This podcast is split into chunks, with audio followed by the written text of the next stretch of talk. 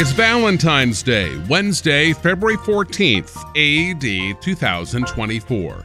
This is the World View in five minutes, written by Jonathan Clark and yours truly, and heard at theworldview.com.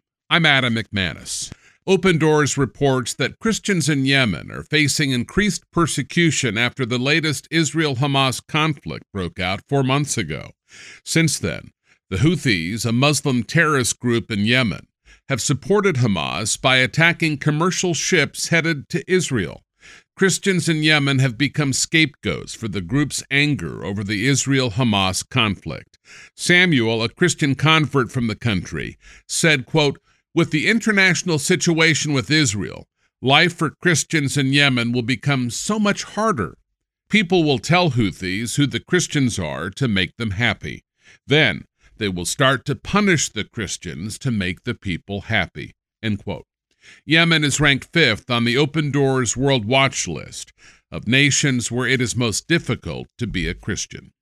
On February 13th, House Republicans successfully impeached Department of Homeland Security Secretary Alejandro Mayorkas, the first cabinet official to be impeached in nearly 150 years, reports the Epoch Times. He became only the second presidential cabinet member ever to be impeached in the 236 year history of the United States government. Mayorkas, who was appointed by President Joe Biden and confirmed by the Democratic Senate in 2021, was impeached on two counts relating to his handling of the border crisis by a vote of 214 to 213, with all but three Republicans voting in favor and all Democrats opposing the action. Former Secretary of War George Belknap resigned in 1876 after the House passed five counts of impeachment against him. However, the Senate failed to convict Belknap, who was appointed by President Ulysses S. Grant. House Majority Leader Steve Scalise, Republican from Louisiana, who was absent from the vote last week due to being treated for blood cancer, cast the deciding vote yesterday. The three Republicans who opposed the impeachment resolution last week opposed it the second time round. The trio includes Representative Ken Buck of Colorado, Representative Mike Gallagher of Wisconsin, and Representative Tom McClintock of California. You can express your frustration with those three Republicans by calling their offices through special links in our transcript today at theworldview.com.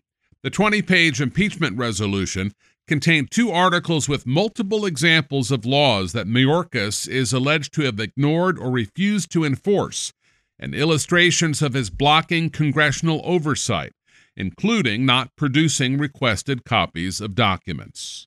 In a March 28, 2023 House Judiciary Committee hearing, Republican Senator John Kennedy of Louisiana expressed frustration with DHS Secretary Alejandro Mayorkas. Listen. Did you just parachute in from another planet, Mr. Secretary?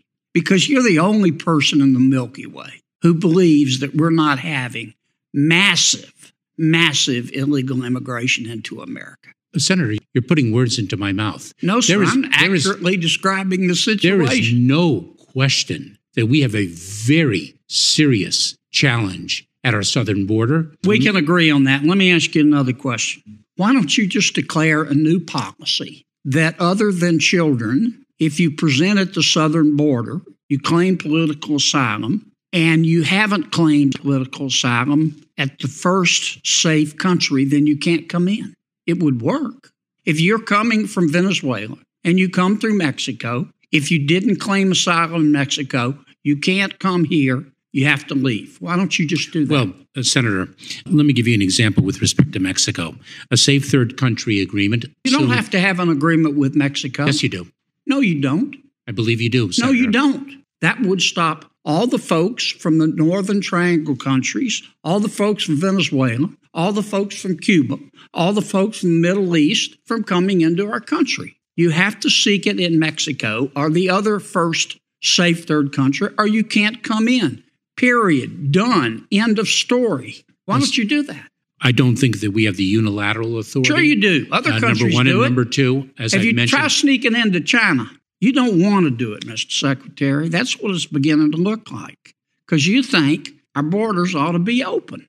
And it would be more intellectually honest if you just say that. That is false. I don't agree with you. You have to watch up here what people do, not what they say, and everything else is just cottage cheese. City officials in Ohio agreed to drop charges against a pastor who took action to care for the homeless. Pastor Chris Avell of Dad's Place in Bryan, Ohio, started helping the vulnerable last year. He noticed the city's homeless shelter was often full. In response, city officials ordered him to not allow overnight guests and then filed nearly 20 criminal charges against him. First Liberty represented Avell in his case against the city. He said, quote, "The ministry of the church is not confined to Sunday morning. We welcome anyone to experience the love and truth of Jesus, regardless of the time of day. Bryan is my home. I am eager to continue to serve God, my community, and the people I love. End quote. 1 John 3 17 and 18 asks, If anyone has material possessions and sees a brother or sister in need, but has no pity on them, how can the love of God be in that person? Dear children, let us not love with words or speech, but with actions and in truth. And finally, have you ever wondered why we celebrate Valentine's Day on February 14th? Well, Pastor Valentine, or Valentinus, was a clergyman in the Roman Empire who lived during the reign of Claudius Gothicus, or Claudius II. Because the emperor was having difficulty getting young men to volunteer to serve in the army to fight his wars, he prohibited marriage, which would further hurt the conscription rate. Pastor Valentine, who celebrated God's love and biblical love between husband and wife, secretly married Christian couples in the forest, which ultimately led to his arrest and imprisonment.